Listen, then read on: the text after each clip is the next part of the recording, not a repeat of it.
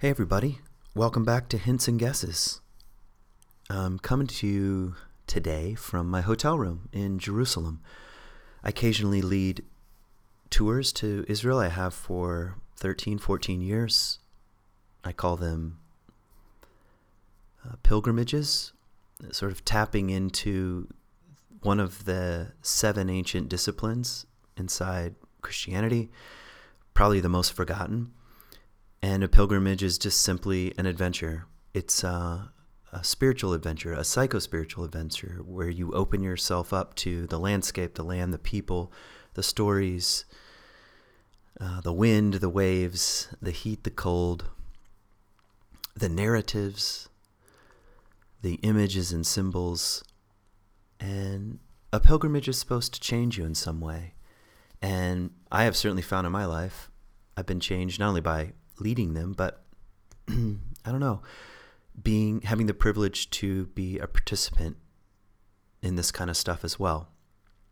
And I don't know. I, on the one hand, I think uh, visiting Israel or Palestine depends on your narrative, or both Israel Palestine is. I mean, it's a real privilege. I mean, let's just be honest. We live in a world where people um, I don't know. It, it, travel itself is a kind of, of luxury. And so I feel like honored in a way. And when you travel here, you are dipping into the past. You're it's kind of like an archaeological dig where you're going through layers of culture and history and, and stories and images. But it's also a living place. It's not a relic. 12 million people live on this tiny strip of land. Only 6 million of them are Jews. A million and a half, um, a million and a half Israelis are minorities, meaning Christian Arabs, Muslim Arabs who have citizenship in Israel, Druze people, Bedouins. So it's a complicated mixture. And those are just the people who have Israeli citizenship. And then you have the other almost 5 million Palestinians who live in the West Bank and the Gaza Strip. And among those numbers are families. You, you, know, real people who, who have lived here for generations, and many of them have been displaced. And oh, it's such a complicated freaking situation. And I personally have not wanted to weigh in, or I haven't wanted to weigh in too often. In fact, I'm I'm here just days after Trump's announcement that he would move the embassy here. And uh, everybody thinks they have an opinion about what to do and what should be done, particularly those who know the least some of them are in the government. And I'm not, I don't mean that in, in any kind of arrogant way. I barely know anything. And I lived here for three years. In fact, my one of my professors used to say, if you come to Israel for a week, basically as a tourist, you go home and write a book. If you stay for a month, couple months, a few months, you might write a newspaper article. If you stay any longer, you won't have anything to say. And I have found that to be the case um, the deeper I dive into this stuff, uh, the more complex it is. And, and in, no, in no other place on earth do outsiders feel like they have the right to weigh in and to say what should be done and to act as if uh, if two people, neighbors, can't sit down and work it out. Now, I don't know if they can sit down and work it out or not, but sort of bullying, a foreign powers bullying their way, bullying other people to the table, I don't know, doesn't really strike me as a very uh, gracious and safe environment to have really complex, difficult, emotional conversations. And, you know, one of the things that has struck me in recent years is that both parties collectively, and I'm, I'm thinking now of kind of the collective unconscious, are, are traumatized. They're two traumatized people groups who have found their way next to one another on this tiny sliver of land. The Palestinians have suffered uh, immensely, enormously, not only at the hands of Israeli Jews and those who immigrated to Israel, but at the hands of their own brothers and sisters in these surrounding countries. I mean, most of the Palestinian refugees uh, live in Jordan, are refugees in a Muslim country. So they're minorities in their own region of the world, and they've suffered enormously. And traumatized uh, people groups make decisions that are largely rooted in safety, security, and fear. And the Jewish people, in many respects, are the same way. So uh, you, nearly every Jewish person that I have met here in Israel, in some way, shape, or form, is connected to the Holocaust. And that is no light matter. That is a kind of collective trauma that one carries deep. And part of what how that comes out is not only actions that can be rooted in safety, security, and fear, but there's a deep knowing that nobody, nobody, nobody, nobody will help us. And maybe that's true on both sides, now more than ever. These Arab countries, they wave flags and they pretend to care for the Palestinians, but they're largely just pawns and they don't really want to get involved. They just want to condemn Israel and sound rhetorically like they support the Palestinians, but in reality, they do nothing, or virtually nothing. And from the Israeli point of view, from the Jewish point of view, they know no one will help them, not even America. There's a kind of wink and a nod, like, "Hey, thanks, Trump, for, um, you know, having our backs rhetorically, and thanks for the money." And the American government gives loads of money to Israel and Palestine, by the way. And I don't know, a deep knowing that no matter how good it looks on a piece of paper, how strong the relationship is, we know what happened in Europe only 70 years ago. And if push comes to shove, governments and people are essentially selfish, especially governments. And who's going to help us? Who is going to help us? So, how do two really wounded people groups that that cannot be summed up in any simple way. Just to be Jewish here, for example, is really complicated. You might come from Yemen. I have a Yemenite friend here.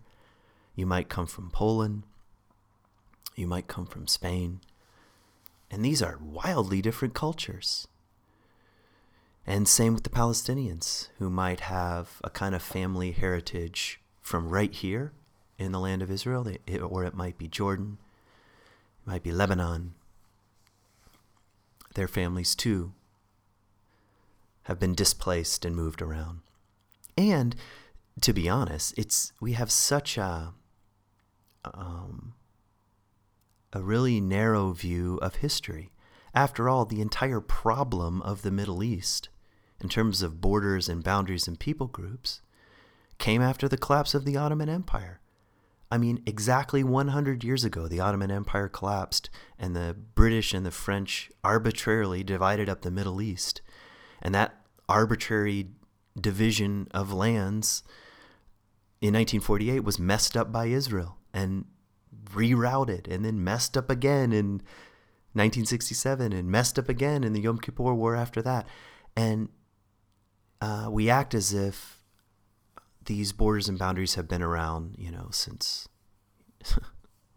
since the Old Testament or something. These are modern issues. And modern issues call for fresh imaginative ways of thinking. And that's part of what makes the the conversation so complex in my view. And something Jesus said occurred to me a couple days ago when I was up north in Galilee. We were talking about Jesus, and I was mentioning one of his teachings, and I wasn't thinking politically at all. But Jesus says this uh, short little teaching. I'll, I'll, I'll read it to you. I, hold on, let me find it. Um, let's see, where is this? Okay, this is in this is in Luke. So they said to him, John's disciples often fast and pray. They're talking about John the Baptist. So do the disciples of the Pharisees. But yours go on eating and drinking. Jesus said, um, then he told him in a parable No one tears a patch from a new garment and sews it onto the old one. Hmm. All right. And the patch, or if he does, he will have torn the new garment, and the patch from the new will not match the old. Very intriguing. So he's saying something about you can't take something new and put it on something old. It doesn't work. And no one pours new wine into old wineskins. If he does, the new wine will burst the skins, and the wine will run out, and the wineskins will be ruined. So essentially, Jesus is saying you can't take something new and shove it into something old. Otherwise, it's going to burst and run out all over the place, or it's going to tear and fall apart. He says new wine needs new wineskins. And by the way, he sort of adds a little aside and says, anyone who's tasted old wine knows that it's better. And I think in this particular context, they're talking about new traditions that are in what's called the oral law. Um, this kind of precedes the teachings of the rabbis in the Mishnah. These traditions that were passed down around fasting, prayer, hand washing, a few other things. Jesus isn't saying there's anything wrong with these new traditions. He's just saying if you try to shove them into something old, it's going to break. That new things, new traditions, new realities call for new skins, meaning new containers, new imaginative, creative containers. And when you think about the issues here in Israel, there are so many old wineskins. And even the language, the rhetoric reveals such a thing. Think how loaded words like occupied territories is. Well, these are occupied territories. Okay. Means Israel occupied a land. That's usually what's meant. But that land is relatively new.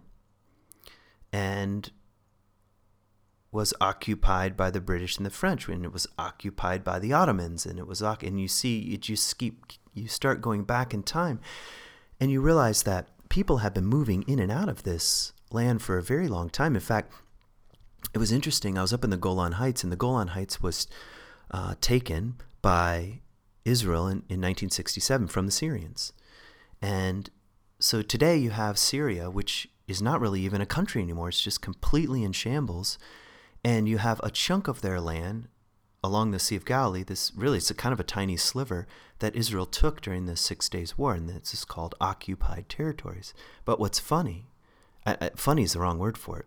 Ironic is that um, Israel, it has been in Isra- Israeli hands longer than it was in the hands of Syria, as um, in in the in the sense of Syria as a country which was formed after the British and the French left. So it's just odd. I mean, it's just strange. So a word like occupied territories is kind of like an old wineskin. It meant something, and it still means something from a tradition point of view, but it may not be helping the present situation. Same with the way the Jewish people talk about the West Bank. All West Bank means is the West Bank of the Jordan River. But um, pro Israel people will call it Judea and Samaria because that's the biblical term. They won't say West Bank, they'll say this is Judea and Samaria, the biblical lands of Judea and Samaria. And technically, they are correct. It is Judea and Samaria, but it's such a loaded term. And every time that term gets shoved into the new situation, it causes serious problems. Even something as simple as Holy Land you know, Christians somehow feel that they have a right to have an opinion because this is the so called Holy Land. What what makes a land holy? I mean, you would think that the the deep mystery of the incarnation, meaning the divine infleshed in human form, in form itself, in matter, that we would view any human being, any situation, any place on the planet as containing the divine mystery. But somehow we have specialized, localized this thing that's somehow more special. Therefore, I have the right to go there and have an opinion and whatever. As if God likes this tiny strip of land with very little fresh, fresh water uh, better than he likes someplace else. I mean, I can't personally. I mean, you might be different, but I can't really trust um, a God or even the a more mysterious notion of God that I like presently am more attracted to, that somehow likes, kind of prefers some land over another, some people group, um, and not another. That does not ring true to me anymore. So, all this language, all these layers of language, seem to me, I mean, I'm just wondering, I guess, out loud, if this is a little like the old wineskins that Jesus is talking about. Old wine is fine. There's something amazing about it, tasty about it. There's, in other words, there's something important about the story.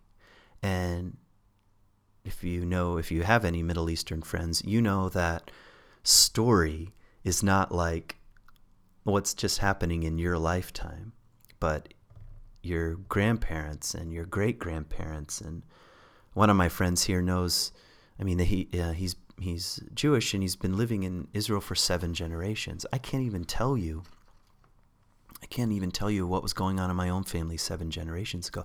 So the sense of story and is a little bit longer.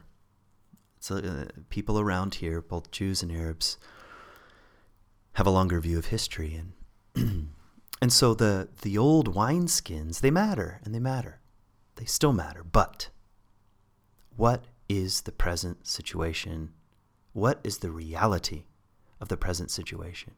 Instead of clinging so tightly to our narratives, what new wine is emerging? What new wine is right in front of us? I don't care how complicated it is. What is the present situation? There's so much denial, by the way, going on on both sides and from the Americans. So much denial, just not wanting to look at the reality of the situation.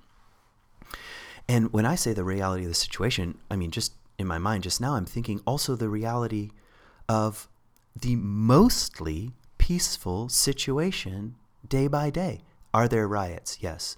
Are people shot? Yes.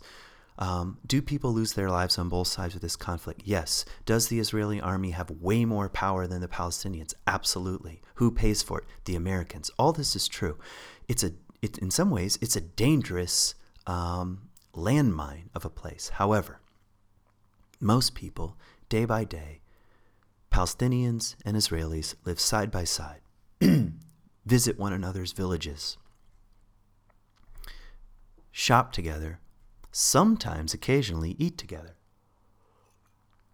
I was just in the West Bank today, and the only thing that divides some of the neighborhoods, Jewish and Palestinian, is not a wall. There is a wall in the West Bank.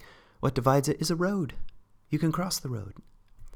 Um, and they're not sitting on their roof with um, sniper rifles and setting up barbed wire around their own fences because most of the time Jews and Arabs are living side by side. So, what is the reality of the situation? And what might it call for? And part of what I'm just wondering about out loud, and if maybe as a caveat, that's all I'm trying to do here.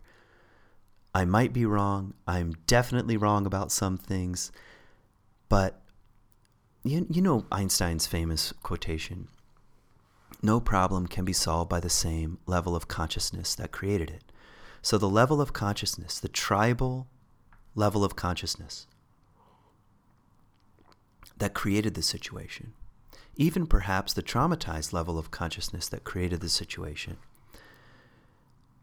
is not the consciousness ne- that's needed to fix the situation. In fact, if the consciousness doesn't shift, then history, in a sense, will repeat itself. I actually hate that phrase because every single moment is a fresh moment. I believe that to be the case. History actually doesn't repeat itself, but the patterns tend to. And the patterns will just, of tribalism, isolation, fear, aggression, uh, vi- uh, victimization. Both sides feel victimized. You get locked in this thinking, in this way of being, and the consciousness doesn't emerge and shift. So, and how do you go around saying that? How do you go around saying we don't need a freaking embassy? And spend, I mean, even just think the practicality of it. Actually, I know right where this chunk of land is. It, it's um, less than uh, like a like a three minute walk from my old apartment in a in a neighborhood called Abu Tor. Abu Tor is a the only mixed Arab Jewish neighborhood in all of Jerusalem, believe it or not, and that's where I lived when I was here. And just three minute walk from there is this giant plot of land for the quote the future embassy, bought by the Americans. I don't know if they bought it; it's reserved for it. I, don't know the technical details, but what a waste of millions and millions of dollars building an embassy that's largely just a political uh, move. And, you know, and is Jerusalem the capital of Israel? Yes. I mean, it, it is. It already is. Just because Trump says it, says it is, what is, you know, who cares? It's like weighing in to something. And I know it's more complicated than that, but um, what we don't need is a freaking embassy. We need a shift in consciousness. And I don't know. I don't know how that happens. I know it's subtle. I know it takes time. I know it takes humility. I know it takes listening. And I don't know, I see Jesus as the kind of teacher who's interested less in tribal politics and more in into um, being a I don't know what I would call it. It's like um, like baiting people with questions, thoughts, parables, stories, healings, right? Like luring almost, almost to the edge of their consciousness, of the present way they see the world whether they're hyper religious and they're into rules or they're feeling like total outcasts, the prostitutes and tax collectors. He's luring, luring them to the very edge of the way they think the world is. In other words, their consciousness. And he's giving them a tiny shove. Um, or he's at least opening up a window, a door, because if one's shift if one experiences a shift in consciousness that's on a deeper level, you can't go back. You cannot go back to the old stories, the really the old wineskins, the old containers. You realize that something new is being asked, something new, creative, and imaginative. I have yet to hear, especially among politicians and talking heads on TV, probably um, political theorists, social um, political scientists, there probably are some creative, imaginative people, but they don't tend to make it on Fox News and CNN.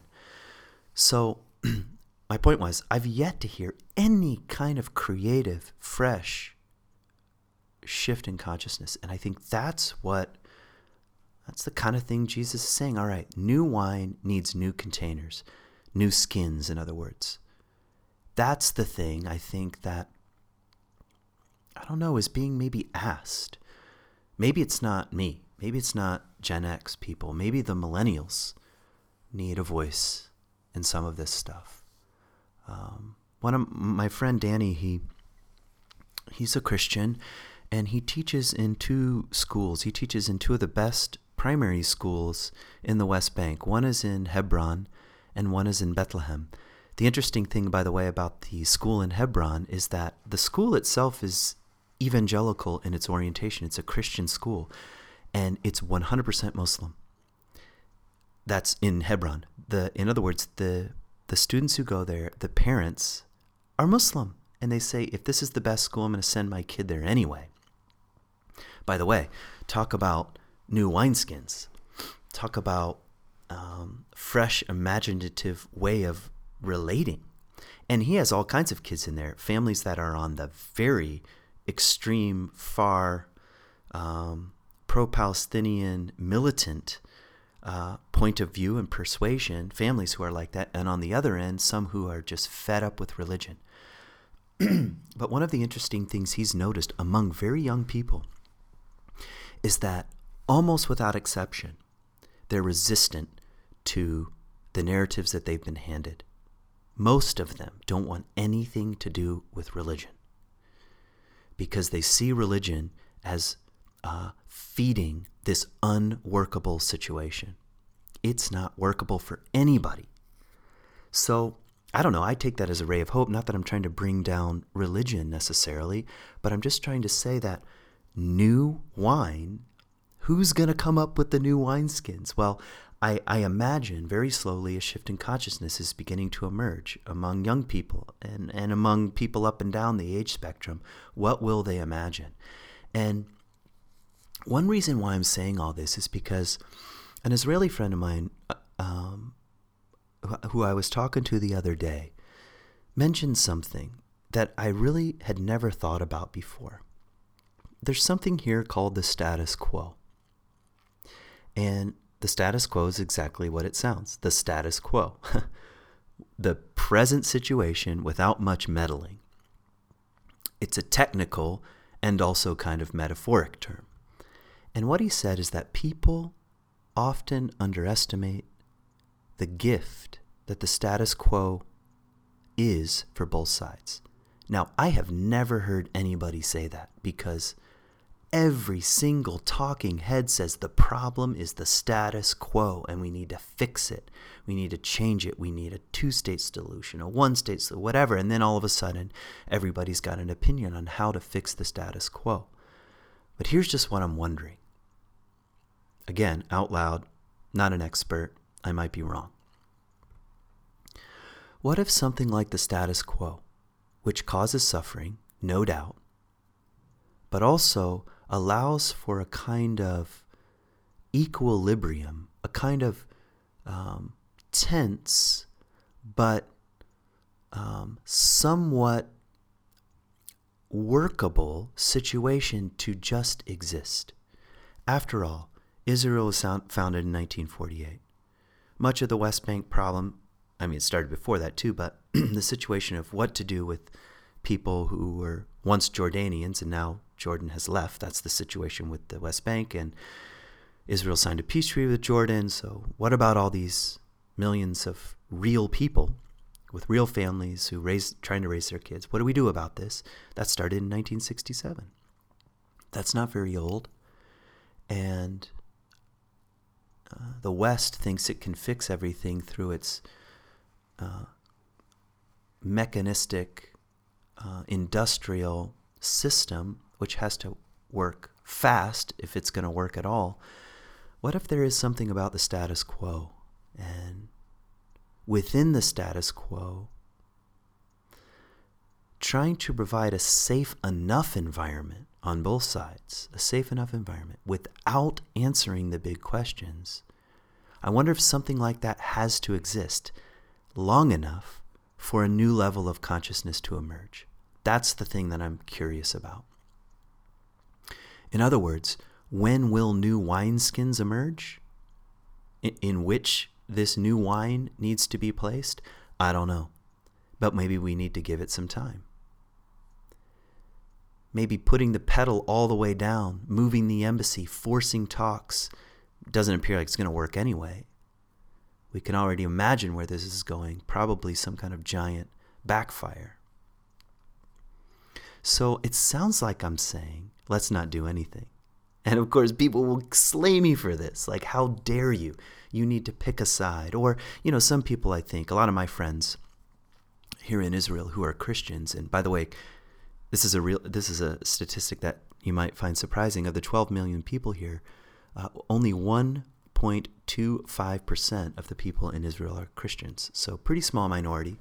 And many of my friends um, would say that in some respect they're pro Palestinian and pro Israeli at the same time, which sounds like a cop out, but I don't know if it is. I really don't know if it is. I mean, that's another way of saying I'm pro human being. And when you're pro human being, you have to end up asking questions like, well, what is it like to be you to the other? What is it like to be you? I can't think of a more important question in the middle of a status quo than to say, tell me what it's like to be you, and learning to listen on that deeper level. Even if the stories sound like a lot of old wineskins, people, human beings, still have the right to tell what it's like to be them and to be heard. And maybe, I mean, maybe what would be the most helpful right now is to not force people into political ideologies, but to do everything in our power to peacefully hold space for people to say what it's like to be them. Otherwise, when you feel shut down and victimized, it's likely to leak out sideways in very destructive and unhealthy and unhelpful ways. You know, I guess one more thing that is worth mentioning. And and again, this this comes from my um, I've never heard anybody say this before and you know uh, so I'm going to say it and it's not going to have a lot of nuance around it and it's a relatively new thought for me. But I feel like there's at least some truth hanging around down in there that maybe needs to be heard, especially for Americans. And I was thinking about America's support of Israel, and and by and large, uh, at least from the uh, from a government point of view, Israel uh, um, America is much more pro-Israel than obviously pro-Palestinian. And what what is this about? And here's what I'm wondering: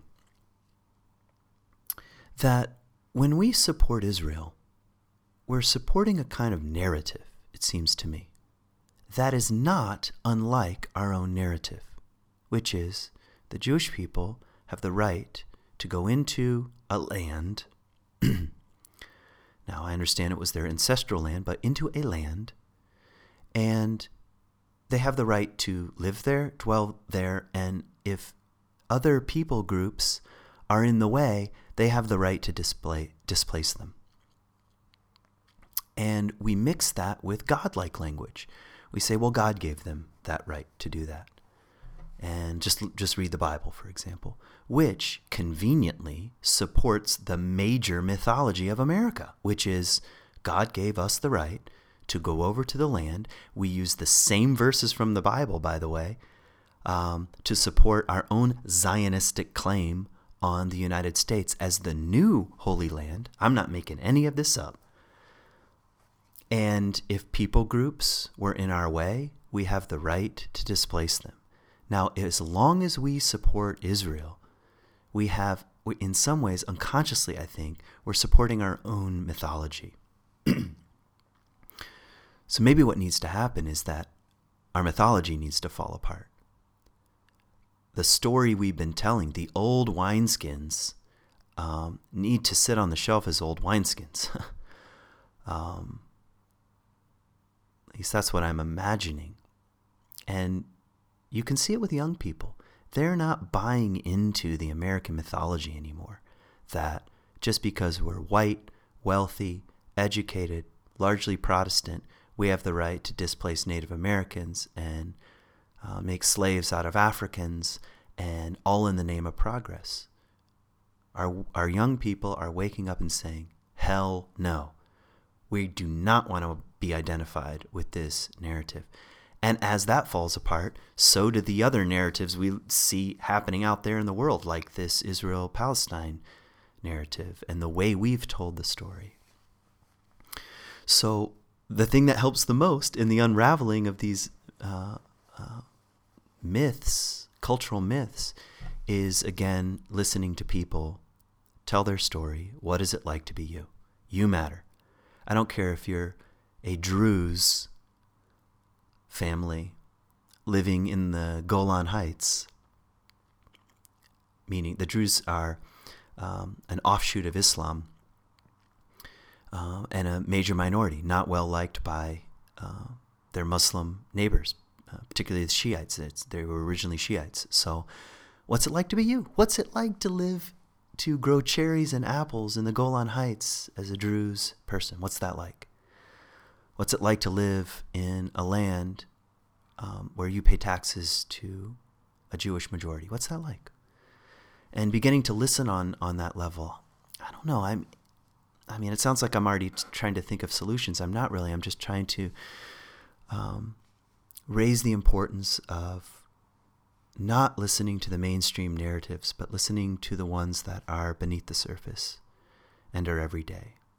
And I know, I don't know, and now this almost feels like a kind of longing or a hope or a prayer. That if we find um, ourselves listening with new ears and seeing with new eyes, and taking some, doing a searching moral and ethical inventory of our own worldview and the ways in which it's uh, our narratives support our own um, our own unhelpful mythologies and are perhaps rooted in, in fear. As we begin to look into the face of the other, perhaps, perhaps this new wine that's all over the place, meaning new realities in the Middle East that have never existed before in the history of the world, will find some new wineskins. That's my prayer.